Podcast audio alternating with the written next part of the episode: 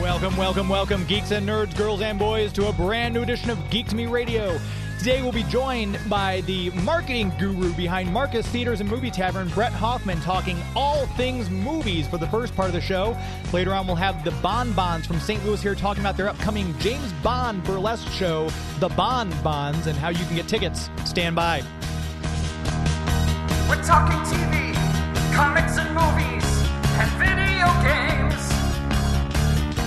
And if you don't know Star Trek from Star Wars, we'll try to explain. There are 12 doctors four houses, one ring them all. To be the greatest Pokemon master, you must catch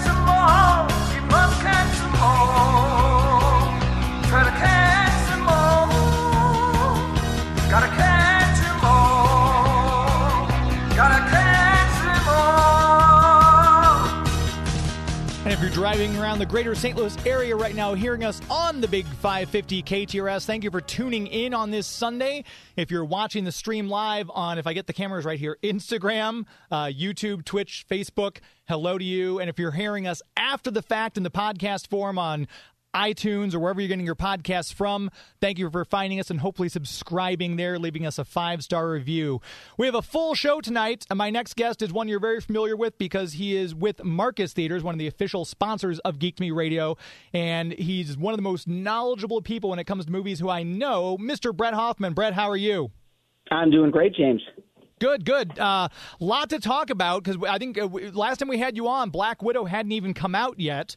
And now I feel like we're almost, almost back to normal with kind of like a summer blockbuster season. It's been a really good time uh, at the movie theaters. Yeah, most certainly. The big screen is back. We have seen since Memorial Day weekend a steady lineup of good Hollywood films that have been coming out, and people have been coming to the movies to see these films. So, a lot of great things to talk about, and a lot of great things for people to see at the theaters. And I know uh, the box office results are in for the 23rd through 25th. Um, Old did better than I thought it was going to do. I think it did about 16.5 million. Yeah, Old did 16.5 million, and Snake Eyes followed it with 13.3 million this past weekend. A little under expectations of what they thought those films are going to be. I think they had them pegged at about 18 million apiece. Hmm. And then Black Widow came in 11.6, and then Space Jam also had a pretty deep dive uh, from its first week of release. It had about a 70% dip this weekend, and it brought in about $9.6 million. And I know, uh, like, we we experienced that second weekend drop off. We saw it hugely. Uh, I can think of the the most big one I saw was Batman versus Superman took a huge tank on the second weekend. But it's very interesting because uh, I know you might be able to speak to this a little bit. Uh, the National Association of Theater Owners has come out and they're not really happy with, let's say, the current way things are being done. Well, most certainly we can see with Black Widow and Space Jam, you can look at the numbers. Both of them experienced about a, a 70% decline going from week one and week two during those weekends. You know, you can look at the numbers and let them be what you what you you you can interpret them how you will. My role right now in both my personal life and my professional life is advocating for the big screen, which has always been an important part of going out and seeing a movie. And since my teens, I've been working in the exhibition business. I've been in this business for over 25 years, and I can tell you that I've been consuming movies both at home and both in the theaters over the past year and a half, sometimes out of necessity, sometimes out of curiosity. And not surprisingly, I think anyone would agree with me that there is a special place and a special moment when you're seeing movies on the big screen. There are things you certainly just can't replicate. The big screen, the big cinema sound, the great popcorn, although I've really tried to replicate it at home, and just that escape you get at a theater. So naturally, I believe that the big screen experience is what you want to get to when trying to watch some of these big films. And I think that this is going to shake out. And of course, a lot of people have told us that they think movies would have been dead when VHS came out, when when certain pay per view on cable came out, when a lot of other things came Sure. out. But I think the big screen is alive and well. It's going to keep kicking, and this is just a temporary time where people are trying to shake out and see what's going on. Of course, post pandemic. Uh, obviously, everyone can read the statement that NATO put out and what's been going on with the studios and the exhibitors. I just can tell everyone there's a place in my heart, and think about your be- your favorite movie moments and think about when they took place. And I bet for a lot of everyone out there, it's in a movie theater and not at home. Yeah, I would have to concur. Uh, there's uh, you, you and I have talked about this before. There's no way, no matter what your sound system or setup or screen, if you know a private screening room in your house, it's never going to recreate and capture that magic. You know, like we've talked about before, when that hammer whips into Captain America's hand on opening night, when you're seeing it with like 120 other people at Avengers Endgame. That just that can't be recreated at home. Yeah, most certainly not. And if you take a look, we've been talking about this summer. I've watched all these summer blockbusters, some of them at home and some but all of them at the theater. And I will tell you, there is definitely a big difference. I know we're going to talk about Black Widow coming up. That movie was definitely an experience that was meant for the big screen. And a lot of these movies are like that way as well. So I'd encourage everyone to go out, support their local theater, check out these movies on the big screen, and I think you'll see that there's definitely a difference and something you may have been missing if you haven't been to the theater in quite some time. I agree. Um, G.I. Joe, I know this was. Uh, some people were kind of worried it was going to be an X Men Origins Wolverine kind of situation where it's got the title, but it kind of does not live up to the expectations of the fans. I've heard very mixed reviews. Some people have loved it, some people have hated it, and Larry Hama who is the godfather of G.I. Joe, arguably on his Facebook page said he thinks it's brilliant. Uh, some of the fans have not been as kind, but what were your uh, thoughts on this one? Well, let me tell you, I think this movie will be more appreciated as more people go to see it. I really enjoyed the movie even though it did a somewhat disappointing $13.3 million this past weekend when it was supposed to do around 18, I really thought the movie was good. And I think overall, audience reviews on Rotten Tomatoes kind of are consistent with my thoughts on this. It's a really good origin story, and it certainly can springboard us into the next reboot of G.I. Joe films. Yeah.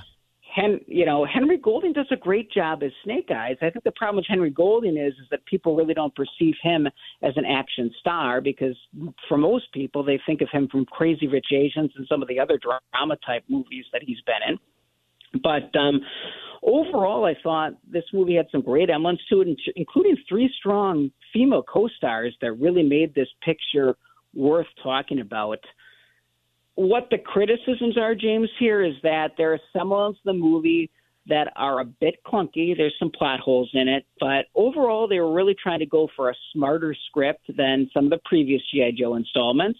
And I think while there were some stumbles, overall, it was a great movie. And my only criticism was there were some fantasy elements here, which I thought were out of place for the movie they put on screen. Hmm. But maybe for the cartoon or the comics, those would have been very appropriate. For instance, I'm not spoiling anything, but there is a point in the movie where the movie features some giant, almost Harry Potter like anacondas that just don't seem to have the CGI polish that they need to be believable. Hmm. But overall, I mean, the movie is definitely terrific, kind of setting us up and going forward. And I actually was very impressed to see, kind of towards the end of the movie, where they were leading it. My only hope is they could come back together if they are going to do some more G.I. Joe films and bring more of the classic characters back, because I think that was this challenge here. First of all, I don't know how many people were screaming for this Snake Eyes origin story. Right. Because, frankly, for me, I always liked the mystique of Snake Eyes and not exactly knowing everything that went on with this character. And I think you got to be very careful with origin stories because sometimes you may reveal something that contradicts what someone had built up in their heads or thought on their own. And sometimes you're just revealing too much versus it it's nice to keep things in the shadows and nice to keep some of those ideas kind of secret from the audience. But overall, I'd recommend to people go out and see this film. It is definitely a smarter G.I. Joe film. It sets it up really nice. And there's some great performance in here. In, in particular, um, Samara Weaving, who's Scarlet, she's perfect. And then there's this woman called Ursula Corbero. she's the Baroness, and she really shines. And you may recognize her if you've been streaming uh, a series called Money Heist on Netflix over the past year, uh, past couple years actually. She's Tokyo on that Netflix series Money Heist. She's a Spanish star that's breaking out, and she does very well in this particular role. And I hope we see her in some more mainstream domestic films as well because she's just terrific in this one. Yeah, and Samara Weaving, I loved her in Ready or Not. Uh, that was a film that kind of took me by surprise, which I really enjoyed quite a bit. Um, and I did not know that was her, her, as Scarlet until you pointed it out. So I did. She's she's very good as well. Yeah, and that one was a, a good surprise hit of the past couple of years, as as you said. So I think she's got a bright future. I hope she can come back as Scarlet because, to tell you the truth, I thought those two possibly made the picture for me. It just completed the picture, and I actually thought that maybe Paramount made a mistake by not putting more of a foot forward with that story. I understand you've got Henry Golding, you got Snake Eyes. That's the main point of the picture. But some of the marketing could have featured these two ladies and and a few other plot elements that I think might have helped got kind of that mainstream audience into the fold that weren't hardcore GI Joe fans. And then we touched on it in the very beginning when we started talking this hour about Black Widow. And I've I've told people I said Black Widow knocked Ant Man out of my top five favorite Marvel movies. Now I was blown away by how good it was. It was a lot of fun. It was a uh, kind of it had elements of Captain America: Winter Soldier, that that Cold War spy type thing. And for me, it just hit on all the right notes. What were your thoughts? You know, this was the best movie that I've definitely seen all summer. It's probably the best movie that I've seen in 2021, right behind Cruella, which I really enjoyed. Yes. Um, it had exactly what I'm looking for in a Marvel movie in terms of great action and a stellar plot. Um, I think for the mainstream audience, what was what was going on here though is it's really challenging at the time they put out this movie because I think for a lot of people, if they would have put this movie out a couple years ago, it would have made more sense to them. I think the other thing that was challenging when you're going for a mainstream audience that's trying to go watch this movie is basically it's Natasha and her family, mm-hmm. but there aren't as many other well there aren't any other Avengers as you might see in some of these other movies. Right. So I think people people have been getting spoiled with the Avengers, with Captain America Civil War, with the Hulk movies, with all of these I mean sorry, with the Thor movies with all of these different characters either making cameos or being significant parts of the story in those films. Um, but I think, like you, I thought very smart as a standalone film. And the only thing it had going against it was the timing. I could have gone for this. I wish it was almost released after Captain America Civil War so we could just roll right into Infinity War with them being released in continuity. Yeah. Um, I, I don't know what you thought about that, but that's the only thing for me. It was just kind of oddly placed being released in the summer of 2021. Yeah, I was I was chatting with somebody else, and they said, "Well, this is a movie that doesn't need to be made." I said, "No, it's a movie that should have been made five years ago. It's not that it it I, I can see why some people are like, well, we know she's dead. What's the point? But we do get that backstory that she's deserved ever since 2012's Avengers, and the fact that it was done so well, it was you could literally sit down at home, watch, you know, put in the DVD or the Blu-ray, and watch Captain America: Civil War, Black Widow, and Avengers: Infinity War in that order, and you'd, it'd, it'd be a perfect trilogy almost. Oh, most certainly. And and as we talked about earlier in the program, this was a movie that was just dynamite to watch on screen. Yeah. On at least on the big screen in a movie theater. So this was another one where I just enjoyed going in there, immersing myself, having that escape. And even though this was a story that was kind of a middle story, um, for me, you could watch the standalone. You could watch it as someone that's watched every single Marvel film. And I think it's a testament to Marvel by the fact that pretty much everything they put out, even if they miss, they don't miss by much. This one certainly didn't miss, but it holds true that whether you're watching a Marvel film or whether you're watching one of these series like WandaVision or Loki, you're going to have a great time watching this because they understand characters and they understand how to make something entertaining better than pretty much anyone else in the business. I agree. And I know it, it feels like we're in that weird, it's almost, summer's almost over, but there's still summer left. Uh, we've got some movies coming out still. Uh, Jungle Cruise, Suicide Squad, Free Guy, uh, Respect, starring Jennifer Hudson, which sounds uh, really good. Paw Patrol, The Protege, Candyman. It's kind of getting into that horror season. What what of these uh, movies do you think you would look forward to the most out of this group? well, most certainly, I think next week you're going to see Jungle Cruise. It's Dwayne Johnson, Emily Blunt. I think it's going to be very enjoyable. I think it's going to have legs that takes us through at at least through Shang Chi and the Legend of Ten Rings comes out on Labor Day weekend. I I think you could see this one be another Jumanji like franchise with mm. more movies coming out based upon this title of Jungle Cruise. I think with those two in this, um, you won't see you you won't be disappointed when you go to the movies. It's it's scheduled to make about thirty to thirty five million. Huh. May overperform that next next week, but we'll see. But I think that's going to be a very fun movie. The other one I think people should look at is Free Guy. This is getting some great response right now. And Ryan Reynolds looks great in this one. He says this is the most immersed in any character, any production he's been since the original Deadpool. Oh, wow. You know, he starts as a bank teller who's suddenly aware that he's part of this open world video game. And there's some great elements here and scenes that remind me a little bit of Ready Player One, which is one of my favorite movies of the past few years. Um, but there's much more comedy in this one, and I think Ryan Reynolds does that very well. So I think this is going to surprise a lot of people and just be a fun movie. That's released on August 13th. So you're going to have Jungle Cruise on the 30th. You're going to have Suicide Squad on August 6th, and then you're going to have Free Guy on August 13th. So these next three weeks are going to be absolutely terrific uh, for people to go out and watch films at their local movie theater. And in just the few minutes we have left, I know uh, coming, if we look a little bit further down the road, you mentioned Shang-Chi coming on September the 3rd. The Dune remake, um, and I, am assuming it is a remake of the. Uh, previous Dune, uh, October 22nd, and I can't believe October 22nd is coming up as quickly as it actually is. And finally, Ghostbusters Afterlife on November 12th. What are your thoughts on those? All right. Well, doing the early footage looks absolutely amazing. I think they're doing a great job marketing this picture. I think the only thing we have to look at is that, remember, is this just something that Dune fans are going crazy for, or does this have crossover? Yeah. We've seen films that were very cult like successful in the 1980s not do so well when they were re released. You can look at Blade Runner from 2049. You can look at Tron Legacy. Well, I thought it was a spectacular picture. It might not have hit Disney's expectations, at least initially, when it came to making money at the box office. But this one looks stellar visually.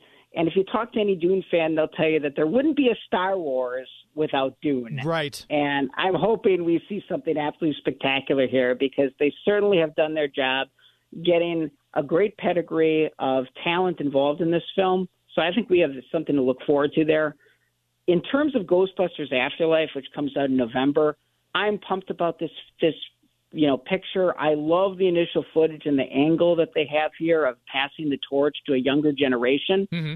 They tried it with Ghostbusters in 2016 with an all female cast, and while I know they tried and they had a lot of great people involved in that, it just did not work. I think this it's great that they're taking another shot here to rekindle this passion that all of us had after we see that original 1984 film. So I like the fact that they're taking another shot at this. I think the way they're doing it is appropriate, and I'm really looking forward to that film when it comes out in early November. Yeah, I think that's going to be one to watch for sure. It's coming out at the perfect time. I think uh, it's just great to have movies back because I know, again, that's something I've always lamented throughout the course of the show is that one of the biggest things I missed during COVID was the ability to go to the movie theaters um, and that's one of the things I loved because you guys, when you open back up, you open back up safely and smartly. You had the social distancing, masks when you weren't eating or drinking in your seats. You put the extra safety measures and the cleaning, and that's none. None of that has changed too. People think, oh well, COVID's becoming more of a problem, less of a problem. You guys are still keeping it at that same level in the theaters. Well, most certainly, we we apply by all local mandates. So you'll find that uh, we we basically run our theaters as appropriate for the local mandates that you would find at any other place doing business indoors. But obviously, the cleanliness factor is there. We have new new filtration systems for air quality, and basically, what we're trying to do is just make sure people are safe and they're confident when they go back to the movies. But I think anyone that comes to our theaters will feel that they're definitely safe and comfortable in our environment. And definitely, I think we'll be reminded of why you want to watch a movie on the big screen um, after you see some of these great movies like we just talked about, whether it's Snake Eyes, which I would encourage people to go see, whether it's Black Widow, which you and I agree we thought was one of the best movies of this summer, if Yeah. not the best movie this summer, So far. or anything else that we just talked about. And before I let you go, too, I got to say uh, we've had a couple people have already talked to me about they've gotten the private theaters from Marcus and they've loved it. You're able to sit there with 20 of your closest friends and watch one of the movies that you pick out. Uh, those. I would think, just from word of mouth that I've heard, those are going really well for Marcus Theatres, the private theater rentals, correct? Oh, most certainly. You know, these were very popular early in the year. Now, admittedly, because regular movies are doing so well, we don't have as much inventory for Marcus Private Cinema right now. However, go to marcustheatres.com slash private cinema. If you go early, meaning a couple weeks early, you'll be able to see a ton of content there that you'll be able to reserve that private cinema for.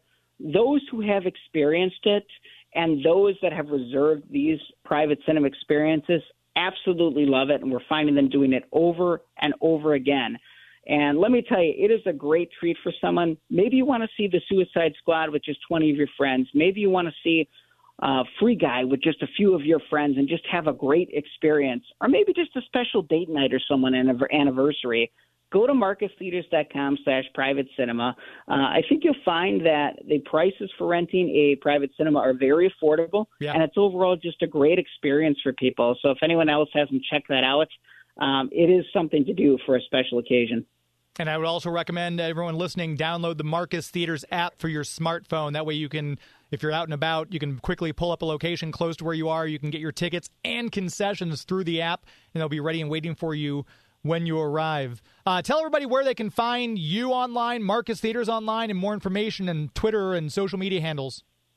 Sure. You can check us out at marcustheatres.com. You can check us out on Facebook. Just go and find Marcus Theatres on Facebook. That's at Marcus Theatres. And it's at Marcus underscore theatres on Twitter. Just go check us out there and also download that mobile app. As you said, over the past year, one of the greatest things that we've done at that mobile app is incorporated ordering all your food and beverage on the app to make it just a much easier and convenient experience for going to the movies. People that try it, they love it. So download that mobile app, check us out on our website, and then check us out on Facebook, Twitter, or Instagram, and uh, and we'll all have a great time at the movies because now is just a spectacular time with all the different films that Hollywood's releasing and will until the end of the year. It's going to be an absolutely spectacular run in fall and winter as well. I cannot wait. Uh, Bret Hoffmann, as always, is a great pleasure to have you on. Thank you for your knowledge and your time tonight, and we'll hopefully have you back on again very soon. Thanks, James. Have a great night. You too. And again, make sure you download that Marcus Theatres app. That is the best way to make sure you get your tickets, make sure you're going to the right location. The website, marcustheatres.com, of course, will allow you to uh, find the one closest to you and do the same thing if you're online want to do it that way. We're going to take a quick commercial break. We'll be right back with the Bonbons talking about their upcoming show, so please stand by.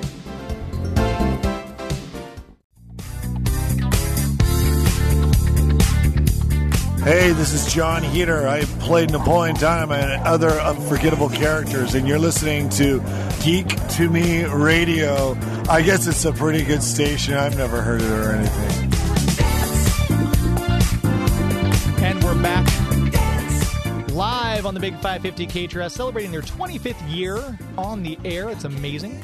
Um, those of you listening, Geeks Me Radio, we do a live show here in St. Louis, all about pop culture, and that covers a lot of ground, pop culture. And of course, we had the people from the James Bond lexicon in, uh, on the radio with us. What was that, Joey? About three weeks ago, four weeks ago, something like that. And James Bond obviously fits in that. Movies. So in studio with us right now, we have Dixie Denier, and we have Shazza. Is it the la- uh, Shazza Dazzla? Dazzla. Okay, Shazza Dazzla. Okay, Sha- all right, now I'm pronouncing it right. So, yes. Um, so, we've got both of you here talking about an upcoming James Bond themed burlesque show. So, uh, what was, well, first of all, talk about the troupe, the Bon Bons, whichever one of you would like to take that, kind of tell us a little bit about the group. Sure. so the Bonbons, um, I think this is our 11th year technically. I believe it formed in 2010 and it started under the direction of Lola van Ella, if you're familiar with her. Um, she used to be a really big deal here in St. Louis Burlesque, but she's now moved to New Orleans. Um, but she had a studio, van Ella Studios, and many of the bonbons went through her studio. Uh, went through all the levels, and then we had our debut. And then she and she has invited each and every one of us personally to join the troupe. But um, yeah, I believe the troupe. Hopefully, I'm quoting the correct year on that. It's formed about 11 years ago, um, and I would say we've we've changed a lot since then. When the I think when the troupe first formed, it was more uh, Lola was looking for good performers, and they would be a part of big shows she would produce. Um, but we, however, probably I would say in the last five years, we've really branched out on our own and started producing our own shows outside of Lola. Um, and we've pretty much made the troupe like what we want it to be and um, offer a lot of variety with our performers. And we currently have seven active members, um, but we've performed in festivals all over the country. Wow. Uh, we used to have a monthly show at the Monocle when it was In the before times. in the before times. we had a monthly show, um, and now we're coming back and you know trying to find new venues to perform at. And um, this upcoming show is kind of our big first show. We did one show in May, but I would definitely say this one is a hu- huge undertaking for us. Just logistically, as far as planning everything and finding the new space, or is that what big undertaking, or is it just with all the other stuff? I think all of the elements involved. We're just, you know, we're start. Some of us are starting fresh with new acts. We're going to debut a lot. There's like going to be almost 100 percent new debut acts from each performer. Oh, wow. Oh, yeah. And um, it's they are all brand new, yeah. yeah, and Every it's definitely uh, new for some of us for this new venue. We're exploring Mm-hmm. uh, the new area where the venue is. We're like trying to play to all of our strengths and the new crowd, and like kind of reemerging as the Bonbons troupe, this new iteration that we're kind of trying to push and explore. Um, we're just trying to further our crafts and Mm-hmm. celebrate each other. And bring a little bit of more live entertainment back to the St. Louis nightlife. Yeah. So before I forget, because I'll end up forgetting by the time we get talking about all these other things, uh, we want to make sure we give out the way people can get tickets if they want to go to the show, which is coming up on uh, August August 6th. August sixth. And at how Red Flag. red flag? Okay. Yeah, that's our venue. And you can find the tickets at etix.com. You can look for us as the Bonbons STL. Dot com Mm-hmm. and you can look for us the bonbons on facebook and the events should be pop up Yeah, for us we have a Facebook event, um, and we actually have a link to the the show and the tickets on the bonbons bonbonsstl.com. So just launched that. yeah, we just a few days ago. that. Our our social media has been pretty robust throughout the whole quarantine stuff. We've Mm-hmm. really tried to keep ourselves at least a little bit of a presence, Yeah. social media wise. Like, hey, we're still here, you guys. Yeah. We're still doing the things, and uh, we've just been crafting along and trying to make the best of it. You know. And we'll put a link to the website in our show notes too. So if you're listening to this after the fact, if you know this has already been aired, you can go to the show notes and click on the link. Then I'll have a link to get the tickets for the show there as well. Um, the James Bond theme is what Dixie and I started talking about. She goes, "Hey, you're, a James Bond fan, aren't you?" I'm like, "Yes, I am." So With a name like James. you Oh, exactly. You kind of have to be. That's my middle name is Bond. So the the concept of doing the James Bond, obviously, it's you've done different geek type nerd nerd lesque is what you called it. Yeah. So what was the idea? Where where would the the idea for doing a James Bond theme? Where did that originate? So uh, it came from me, just Yes. my definite deep love of James Bond. Okay. Long term fan, you know, 13 Days of Bond. Watched all 13.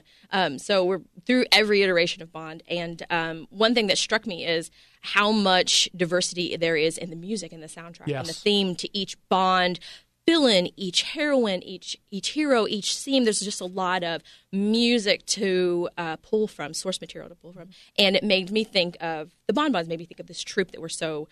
Each one of us brings a different level of diversity, a different a different angle to whatever we craft and where we create. And so I felt like there's just such a wealth of music to pull from in the Bond world, Bond verse, that some, we can all find something to illustrate and, and cabbage onto and create an act from. So um, that's where the that's where the Bond theme came from. It's like I'm like, we're guys, we're gonna do this. and she came up with this idea like at least two years ago. yes, and we just weren't in a place Yeah. yet to have it come to Yeah. fruition. It was always there though. It's like we got to get to that one day. hmm We just just knew that there was just enough that we Mm-hmm. could all create something from. So what was obviously you know when I do a show, I've got to have show prep. I got to look into my guests, have a, have an idea of what stuff they've done, things I want to talk about. So I assume it's no different when you're planning a burlesque show. You've got to kind of plan out. Okay, here's who we have. Here's what we want to cover. Here's what we're going to do. So talk a little bit about the planning session. Who ended up with? Oh, I want diamonds are forever. Or I want you know. Talk a little bit if you could about how the planning of this particular show went.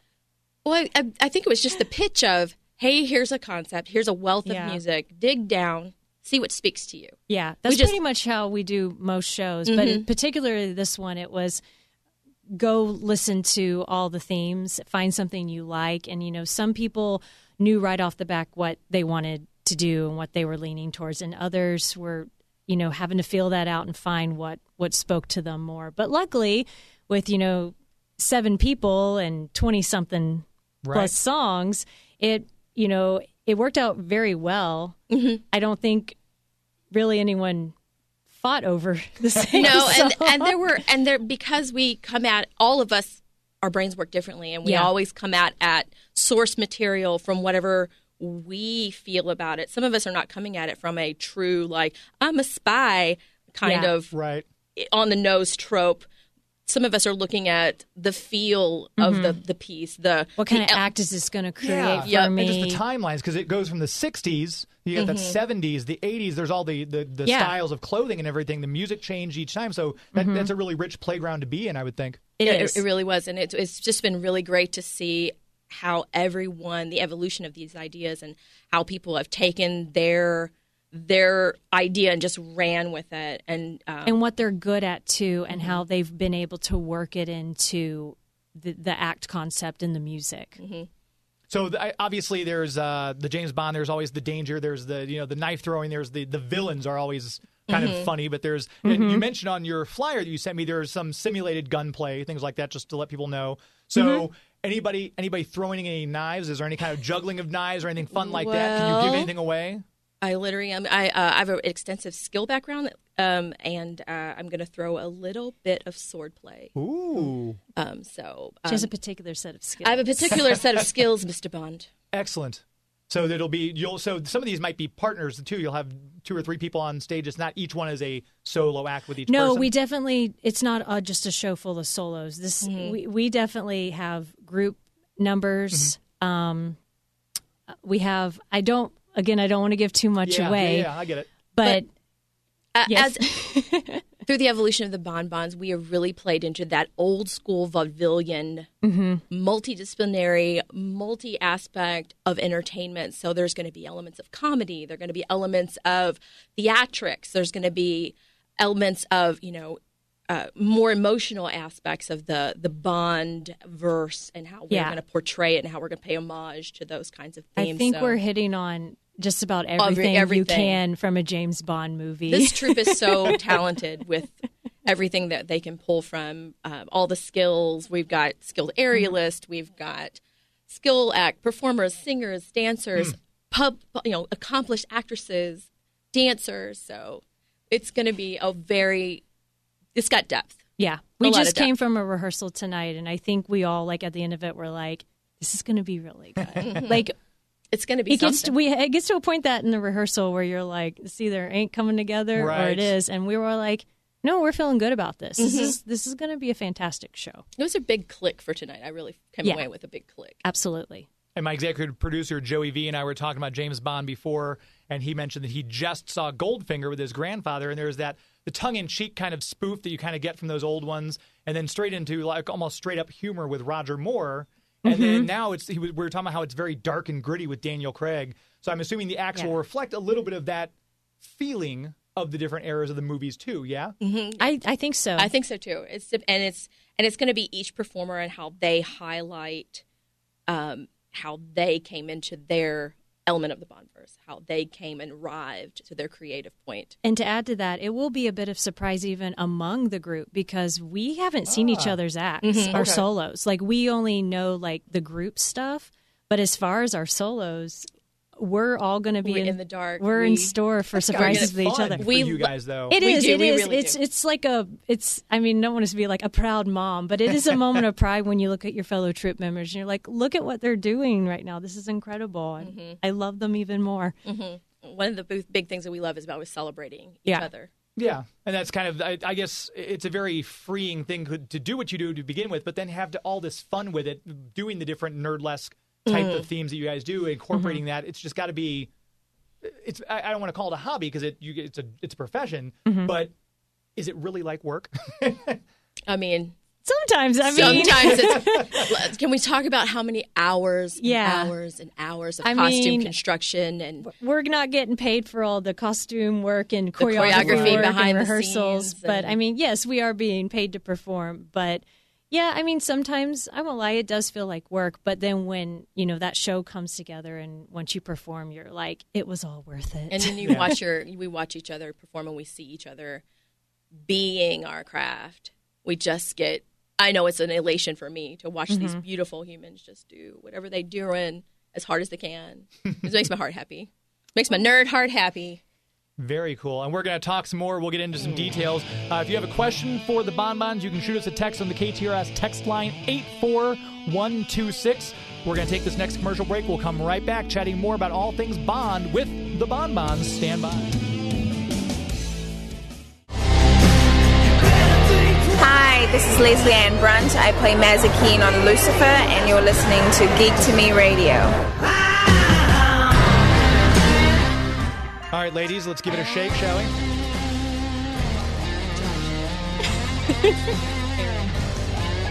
It's always shaken, not stirred.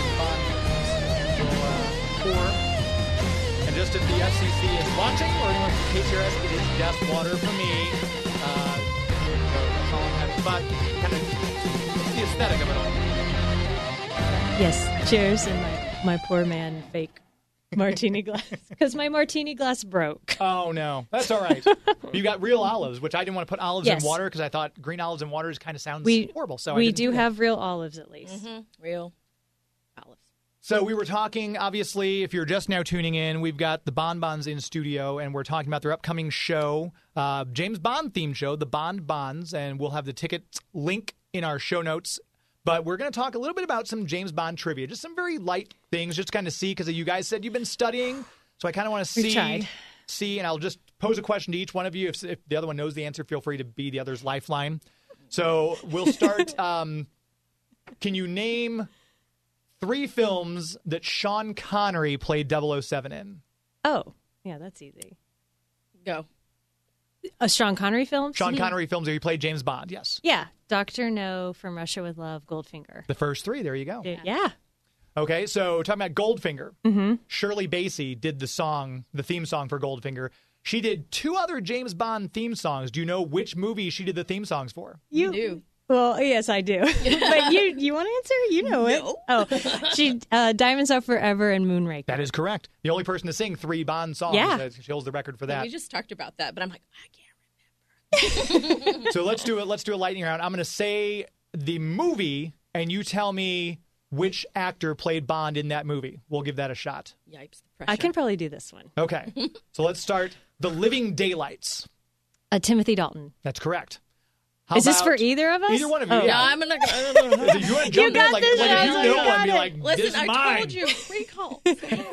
All right. How about the Man with the Golden Gun? Is that Roger Moore? It is Roger Moore. Yes. Very good. How about Live and Let Die? It's also Timothy Dalton, isn't it? Mm. No, it's that guy. It's Roger Moore. Is also Roger Moore. I watched it this morning. with a great theme song by uh, Paul McCartney and the Wings on that one. That's I love. That's one of my favorites. Um, Casino Royale. Daniel Craig. That's correct. How about License to Kill? Timothy Dalton. That's correct. On Her Majesty's Secret Service.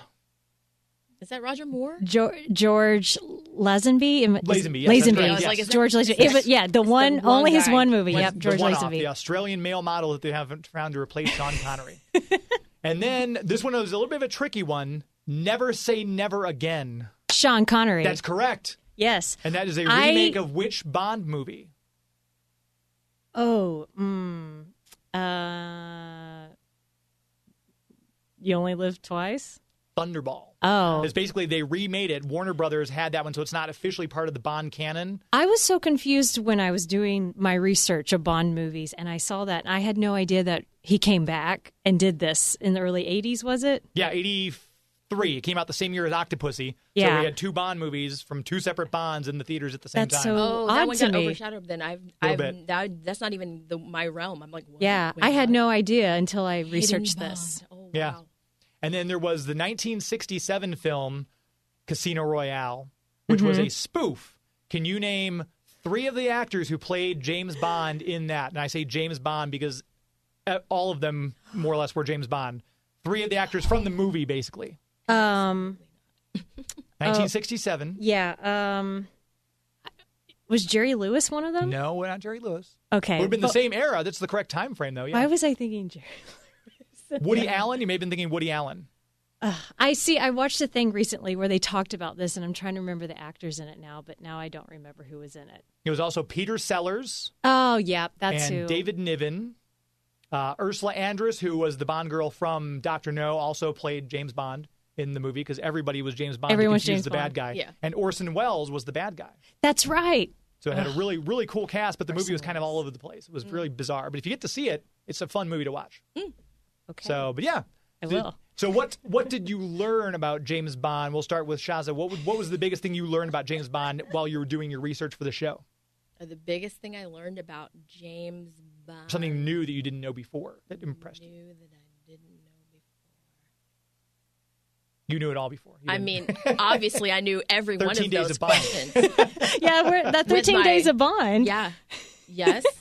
No.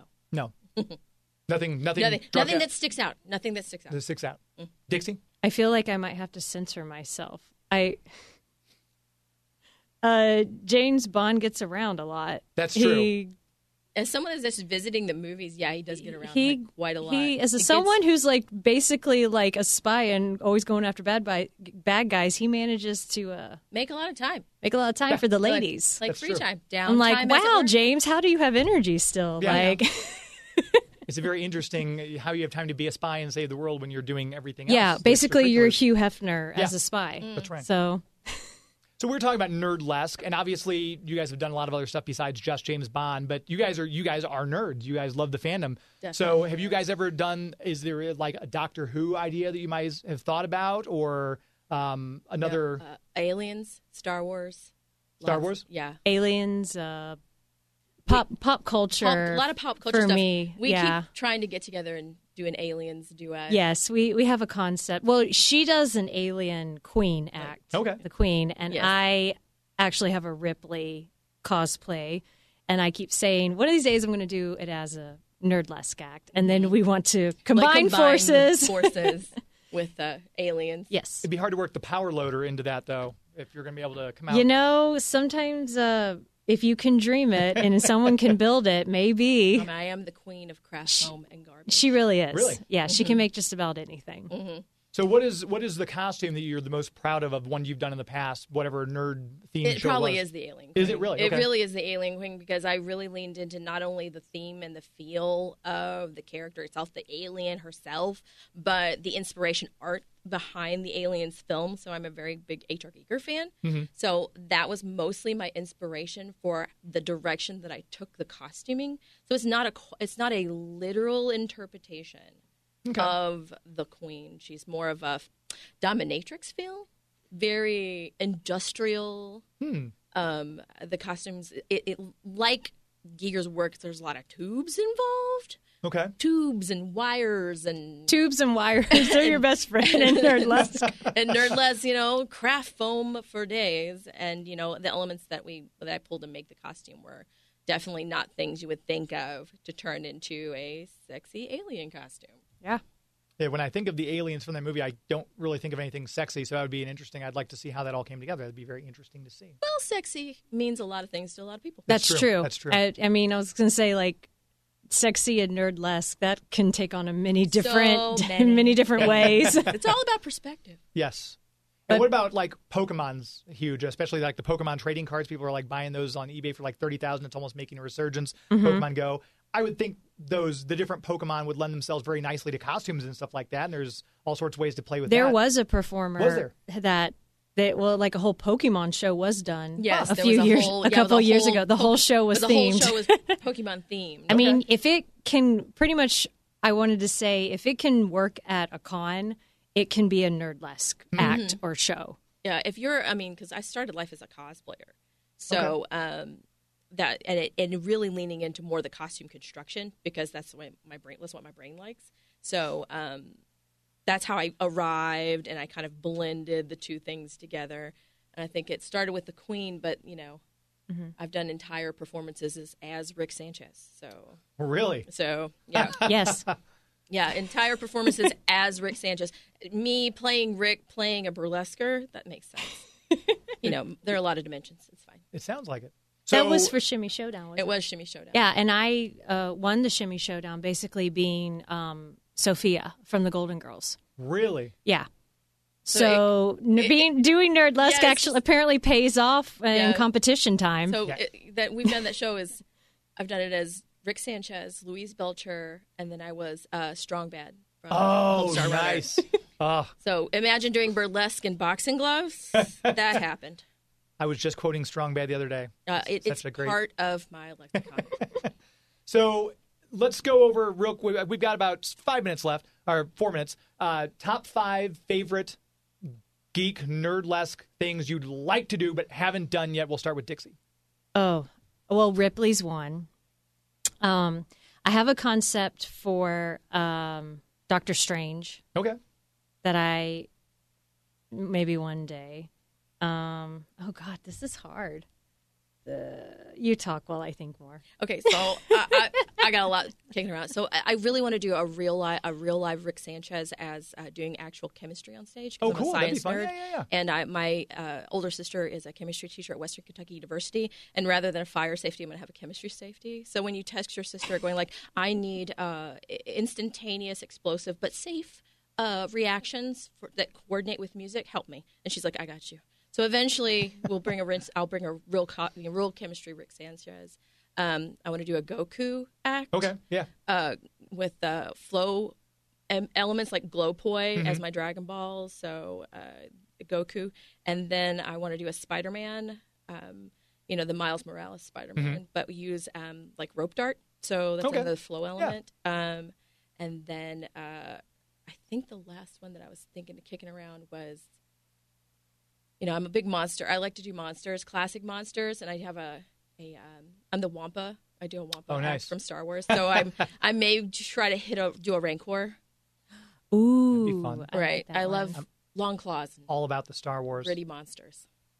I was thinking monsters like I have a Bride of Frankenstein act. I was thinking like old classic monsters. Yeah, classic monsters. I mean, classic movie monsters, man. That's a, that's Yeah. a I mean, I've unto already- itself. I have I a got I have a Bride of Frankenstein act that I oh, pull I have out a at Frankenstein. Halloween. We should just do a thing. We should. Really quick, we've got just a couple of minutes left here. Uh, tell people if they want to keep up with the troop. I know you guys have social media and everything like that, where they can find the troop, and if they want to follow you guys online. And let's repeat the website again. We'll start with Shazza. Uh, all across all the platforms, we are the Bon Bons Burlesque STL. So across all Facebook, Instagram, Instagram, Twitter. Twitter, website. Yeah. Uh, tweet at us, get at us. You know, leave us comments, come see our shows, throw money at us. Send We us love it. messages. We'll respond. Yep. We love when people are interested in hiring us and booking us at their venue. Ask us about burlesque. We'd love Yeah. to talk about Yeah. it. Um, Perfect. We're That's great. it. No, Yeah, I appreciate come both see of you coming in. This has been a lot of fun. Thank and for those of you. you listening, again, we'll have the link in the show notes for tickets. It's August 6th is the date, correct? Yep. Yes, August 6th, August so you can see that here in St. Louis at the Red Flag. Uh, we will have information on that. Before we get out of here, I need to make sure I tell you about our official sponsor, the one who's been with us since the beginning, the City of St. Charles, the Greater St. Charles Convention and Visitors Bureau. If you're from the Greater St. Louis, St. Charles area and have not made the trip to St. Charles yet, I don't know what to tell you. There's a lot to see, a lot to do. If you're a history fan, you can go look at all the placards with all the George Washington slept here and Lewis and Clark drank here and all those kind of fun things. The food along Main Street alone, you could literally get cocktails at Tompkins House, go across the street for barbecue at Salt and Smoke, and then end up with a gooey butter milkshake down the street at Little O's. Uh, there's something for everyone. The unique shopping experience that we've always talked about. If you're a Whovian, the English shop has Doctor Who stuff right there. Uh, you can get your jelly babies and jammy Dodgers from them as well.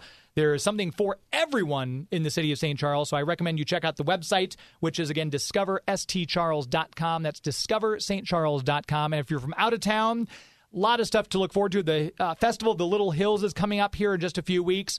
There's Legends and Lanterns. If you're a Halloween fan, that's something you have to come to town to experience and check that out with all the living history characters you can interact with. It's family friendly, it's fun for everybody. I think merry, not scary. And then, of course, the longest running Christmas festival in the country goes on right after Thanksgiving through the day before Christmas.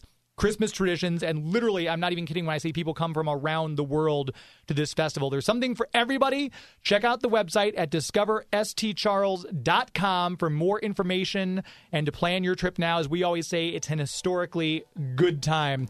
Thanks once again to my guests. Bret Hoffmann from Marcus Theatres, and of course, thanks to Dixie and Shazza of the Bon Bons for being in the studio. Until next week.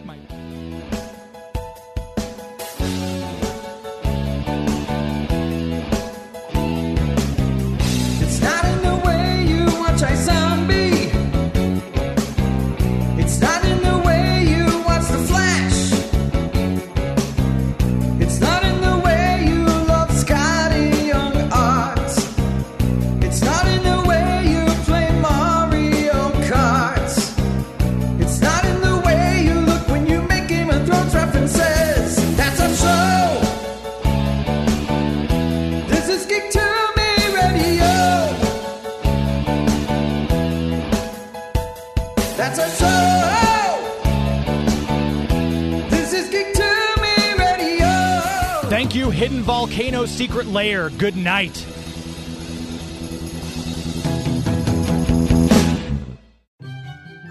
Hey kids, are your parents about to buy you a shiny new toy from Amazon?